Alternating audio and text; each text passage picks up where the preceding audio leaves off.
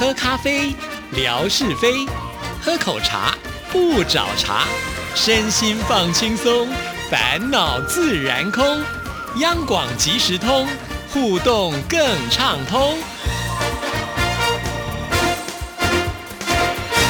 亲爱的听众朋友，大家好，欢迎收听今天的央广即时通，我是谭志毅。又是一个星期一的开始啊！这个礼拜呢，我们有一个非常重要的任务，所以我必须要不断、不断、不断的提醒所有的听众朋友，也就是在六月二十号这一天呢，星期六啊，我们会有一个直播。这个直播呢，要走出录音间，要到户外去，而且是跟我们听众朋友也有关联的。我相信很多听众朋友对我们央广都是很好奇的。那其实，在台本部呢，之以能拍的、贴的，大概呢，都已经让我们听众朋友能够了解了。不管呢，我们有了什么样新的变化，我也会呢，在最快的时间之内呢，拍下来给听众朋友看啊。最近呢，我们央广就有一面这个装饰墙呢，哇，这个我觉得还蛮特别的，就是把我们平常在录节目会使用到的一些工具呢，通通运用上来了。尤其连我们那个大大的 console，也就是混音控制机呢，都把它贴上去。去了我觉得这是挺厉害的啊。那当然还有很多我们听众朋友一看就了解的，比方说像是麦克风啦，还有我们听众朋友呢用的短波收音机呀，还有播唱片那个唱机呀，还有呢就是卡带啊。我知道很多听众朋友当年在听亚洲之声节目的时候，还会呢透过卡带直接把你喜欢的节目录制下来，很多人都保存着啊。那保存当然是很好了，但是现在呢要找到这个播放器应该是不容易了，对不对？像我家里面好像就真的已经没有呃就是卡带的这种。播放器了，CD 还是有啦，但是很担心啊，呃，过没多久可能 CD 也会被淘汰掉了。没办法啊，这个时代就是不断的在进步，我们也要跟着往前走啊。所以现在有很多的这些旧的呃唱片啦，或者是卡带，应该是要把它数位化的保存下来啊。好，那这就是提到呢，我们央广呢最近经常会有一些新的装置艺术啊，志毅每次看到都很开心哈，因为呢我就觉得哇，我又有素材可以把它抛在微博上了。说到呢有照。片可以贴在微博上，听众朋友有没有发现哦？最近我的天空照这个项目当中呢，我们的总台长也加入了提供照片的行列。这次可不是我去总台长的脸书当中截图下来的哦。好，虽然我每次都写截图了，但是我每次要贴这些照片之前，都是有经过呃原来贴照片这些人的同意啊。这是我觉得最基本的一个礼貌哈，再加上呢这个保护著作权的一个概念在哈。那这次的天空。照呢？可是总台长自己传到我的手机的私讯当中哦，好哇，我觉得好开心哦。原来这是有故事的，我想呢，就借由今天的节目一开场的时候，跟听众朋友来分享一下啊。那我们电台的公器部现在来了一位新的副理，叫做林君英副理啊。他呢，现在应该是有负责有关于网络的这一块哈，所以他对于微博的经营也是很好奇。于是呢，他有一天呃下午就找了志毅呢去开了一个很长的会啊就希望能够了解怎么样呢，我们能够把这个微博经营的更好，让更多的朋友呢都可以来到这里，或者是有更多我们央广的主持人也都可以来使用微博开自己的账号啊。其实去开这个会的时候，我也觉得蛮开心的，因为长期以来呢。呃，在央广使用微博的主持人并不算多嘛，哈，常常都觉得有状况跟问题的时候，不知道该向谁去求教，所以有点孤单感了啊。那现在突然就觉得，哎，好像有那个生力军要加入，所以我就觉得好开心啊。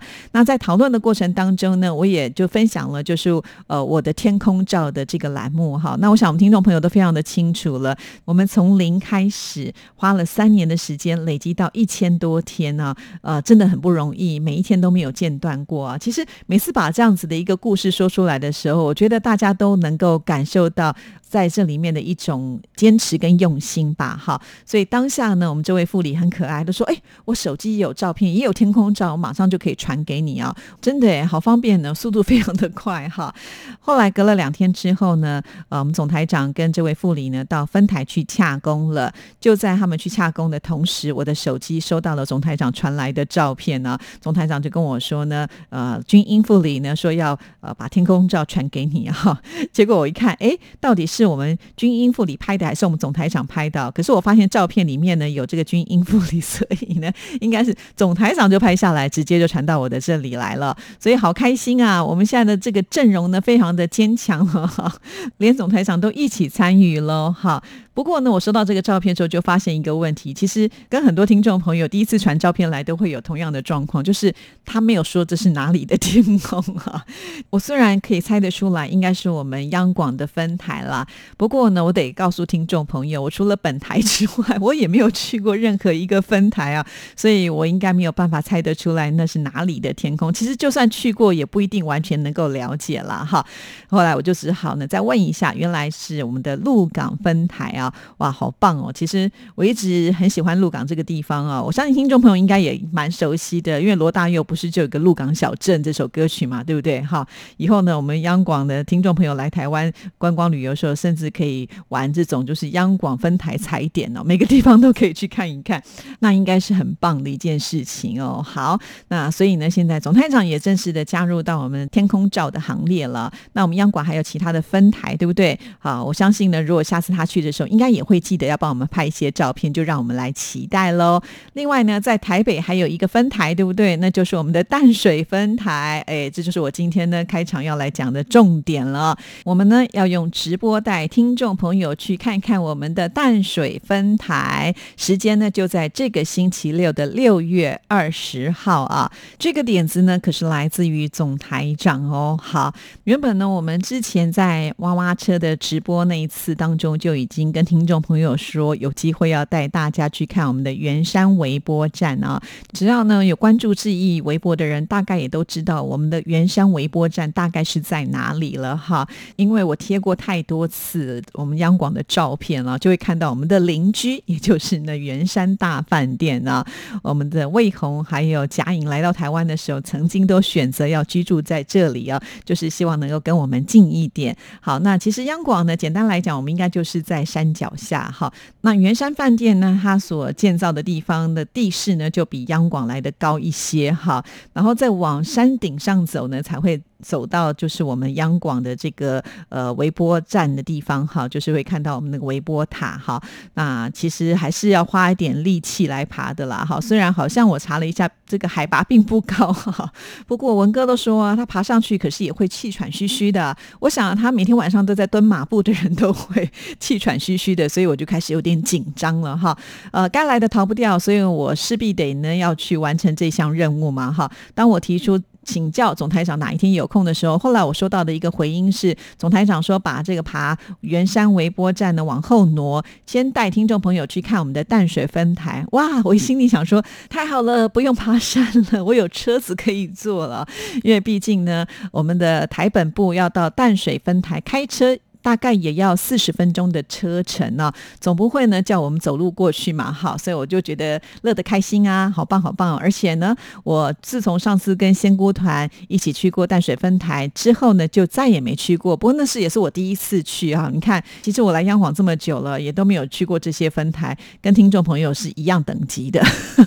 好，当我知道要去的时候，我觉得很开心。虽然有些听众朋友之前在仙姑团来到台湾的时候，自己也拍了很多的照片放在。在微博上啊，但是现在呢，也时隔两三年了吧，哈，所以我想也会有一些变化。那用直播最好的方式呢，就是我们的听众朋友呢，现场就可以看到这些呃，这发射塔啦。如果你有任何的疑问呢，还可以提出来啊，因为在场呢，绝对会有我们的工程专家啊，可以在第一时间来回答我们听众朋友的疑问。我知道很多短波的这些收听的听众朋友们，对于这种发射啦。或机械其实都是很有兴趣的哈。以前你问我，我大概就没有办法跟你回答，因为我完全不懂哈。所以大家呢要把握这一次的机会哈。就算呢你跟志毅一样看这些复杂的铁塔看不懂也没关系，我们就来看热闹哈。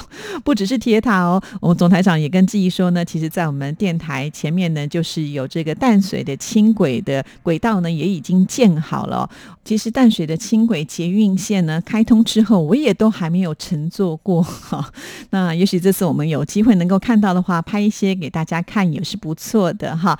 除此之外呢，总台长又有另外一个想法哦，他就说啊，淡水分台距离淡水的知名景点渔人码头是很近的，那我们是不是也可以透过走路的方式呢，就过去看一看呢，拍一些照片给大家哈？我就看了一下地图哦，原来我们淡水分台如果呢有一个后门的话，可能把这后门打开来就可以很快的走到了这个呃渔人码头啊，但是我不知道有没有啦，因为上次去的时候也是挺匆忙的，也没有特别的仔细看。那如果没有这个后门可以走的话呢，呃，就是要绕一圈呢，走路的话可能要十七分钟到二十分钟左右。好啦，希望那天呢不要下大雨或者是出大太阳，不然的话一切都好办哈。那开车大概五分钟左右哈，所以这个也是我们呢会有一个呃想法啦哈。那当天呢，当然因为直播嘛，有很多的状况，我们都是可能要了到了现场之后后呢才会了解。至于时间呢，这也是我非常关心的，所以我也问了总台长，我们什么时候从我们的总台出发？呃，总台长是跟我说我们九点半会出发啊，所以我算了一下，如果呃顺利的话，不塞车的话，我们抵达淡水分台大概会四十分钟左右的时间吧，哈。所以在这里呢，我就先跟听众朋友预定喽，就是六月二十号星期六的上午十点十分，我们就准备来开播我们的直播哈，让听众朋友呢可以呃跟我们一起呢畅游淡水分台。当然，我想这是主要给听众朋友一个时间点啦。但是如果当天我们在搭车的时候啊，也许呢呃总台长有新的想法，想提早开直播啊，就在我们的这个哇哇车上呢继续跟大家来聊，也不是不可能哦哈。所以呢，如果你这天早上没有计划要去哪里的话呢，有空的时间就关注一下志毅的微博，稍微刷一下看看直播开始了没哈。假设到了十点十分都还没有开启我们的直播，也请你再耐心等候一下下。也许呢，在这个路程当中碰到了塞车的状况哈，也有可能呢会这个往后呃稍微延迟一点点。这些呢就要请听众朋友包涵了，因为呢我们这个实境秀非常的真实哈。呃，我先把一些状况可能会发生的先预想，就跟听众朋友说。所以一切呢都是要看当天的一个状况了。我们这个主持人现在已经做到要随机。应变了，真不简单呐！好，那我们希望呢，那一天的直播都能够非常非常的顺利。重点是一定要有听众朋友来哦，不然的话呢，我们兴高采烈的这个拉拔到了淡水了，都结果没有人跟我们互动的话啊，那就非常的可惜了哈。那如果我们这次很成功的话，下次也许有机会我们可以去更远的分台也说不定哦哈。所以请听众朋友一定呢要来支持我们。那天早上大家应该的时间都还蛮宽裕的嘛。好，所以现在呢，就请听众朋友们开始拿起手机要做设定了，闹钟设定提醒呢，要来观看我们的直播时间，就是在六月二十号星期六的早上。我们现在先定个十点十分啊，有了手机闹铃的提醒之后呢，才不容易会忘记哈。也请所有热心的听众朋友把我这样的一个讯息呢，抛在各个微信群里面哈，因为我知道很多的微信群的朋友们不一定会天天来微博，或者是不一定会天天听到节目哈，或者是呢听了节目也会忘记，所以呢还是要请大家跟志毅一样，每天不厌其烦的提醒一下下哈，让我们在六月二十号那天达到一个最好的直播效果喽。好，那接下来的时间我们要来回信喽。这封信件呢，就是我们的好朋友乐祥所写来的。哎，其他的听众朋友，你们最近都在忙什么呢？不能让我们乐祥一个人这么的辛苦吗？好，这封信他是在六月六号的时候所写的。您好，志毅姐，上次您推荐的电视剧《谁是被害者》，我看了一下，剧情很吸引人。其中的男主角张孝全，原来就是最早在 S.H.E 的歌曲《恋人未满》的音乐录影带当中出现的男生啊。看到张孝全，就想到这是音乐录影带，当时 S。He 刚出道不久，特别怀念当时的青春时光。诶，是吗？其实我已经不记得这支恋人未满的男主角是谁，还是我们乐享比较厉害啊？好，那我们再来看下一段。上次文哥在节目当中推荐了纯哥介绍的沈怡璇那一集十分好文摘节目，我上网听了之后特别的感动。沈怡璇很早就被医生宣布得了癌症，之后又遇到了车祸，几乎瘫痪。但是她勇敢的面对人生，面对困难，终于坚强的站了起来，成为肚皮舞的舞蹈者，而且投身公益，担任咨询师，堪称奇迹。纯哥这集节目非常的励志，勉励我们遇到挫折不要放弃希望，也很感谢文哥的推荐。哇，我怎么觉得我们的文哥现在好像是最佳推销员啊？只要呢他说哪一个节目好，我们听众朋友就真的照表操课，就一定会去听。其实不要说听众朋友啦，就连志毅啊，每次听到文哥说谁的节目好的时候，我就会真的很想要去听听看那集节目的内容啊。不只是听哦，我甚至还上网去查了一下这一本书啊。哇，看到封面的时候超级感动的，因为沈怡璇她穿着的是跳肚皮舞的这个服装。啊，啊很华丽，呃，气色非常的好，完全看不出来就是曾经被医生宣布走剩时间不多的那一种感觉啊。所以人呢，真的是很难说。如果你对生命充满热情，只要你有正面的信念跟能量的时候，真的呃，可能会改变很多很多的事情哦。好，所以谢谢乐祥哦，一直以来也都是这么的支持我们呢。只要我们在空中说了什么，他都会呢啊积极的去参与哈。我相信有这样子个性的话，其实做任何事情都。一定容易成功的啊！好，那我们再来看下一段。之前志毅解说总台长的微博无法登录了，可能通过注册账号时填写的邮箱重新登录。以前我的账号也曾经无法登录，后来呢是用系统向信箱发了一个连接，然后呢就在那个邮箱里面打开那个连接，就可以重新的登录到微博账号了。总台长可以试试看哦。哇，非常的谢谢乐祥哦，真的我在空中说了，就是可能他有这样子的一个状况哦，也只有我们乐祥最热心哦。把这样子一种解决的方法告诉我们，不止这里哦，其实在私讯的部分，志毅也问了很多有关于呃这个微博的事情，乐享呢都有帮我去查询到解决的方法，真的是太热情了。其实想想真的也是如此。之前呢，我记得莆田的依依因为要寄信来到台湾，当时因为疫情的关系又碰到了过年，所以那个信件始终都没有收到，好像也是乐祥呢帮忙去查询的啊。真的热心公益的人，我想一定会有好报的。好，我们再来看最后一段。周二的直播看到了好多听众朋友送给刘莹姐的礼物，泽明兄的书法写的真棒。美国的 Kenny 大哥的画中的龙也是栩栩如生。原来 Kenny 大哥的画是在二零零七年刘莹姐结婚的时候特地创作的啊。还有澳门的贤仔的收听报告表写的好详细啊。广大听众朋友对于央广粤语节目满怀深情厚谊，使我由衷敬佩。直播那天参与的听众朋友好多，网络也很顺畅。感谢志毅姐和刘英姐，希望刘英姐也能够经常来到央广即时通节目做客，期盼这一次的直播的点阅数再攀新高。说到了这次的直播的点阅数哈，就在我做这集节目之前呢，特别查了一下哈，呃，现在的累积数是二点四万哈。当然，这个数字呢是还没有达到刘英自己给自己的期许，说至少要前三名哦。其实他说前三名的时候，我都觉得哇不容易耶，因为呃之前为什么可以飙到这么高的一个呃观看数，我也不晓得哈。所以我个人觉得两万四也算是不错的成绩了啦。好，其实，在那一天，我们听众朋友应该也都看到了，在我们桌上放了还有好多好多的礼物，都来不及跟大家介绍哈。啊，因为这个故事实在太多了，那时间又有限哈，尤其。呢，那天我们是跟呃其他的语言外语组的同仁借来的录音室啊，时间已经到，我们甚至有超过一点点了，因为我们还要算就是我们呃这个直播完之后的一个现场的收拾啊，我们总是要还给人家一个干干净净的录音室哈，所以呢呃真的就是时间上的不够的关系啦哈。其实我记得那天在桌上也有乐祥亲笔写的信件呢，其实每一次我们主持人收到亲笔信都特别的珍惜，因为现在这个。时代真的很少人会寄信了，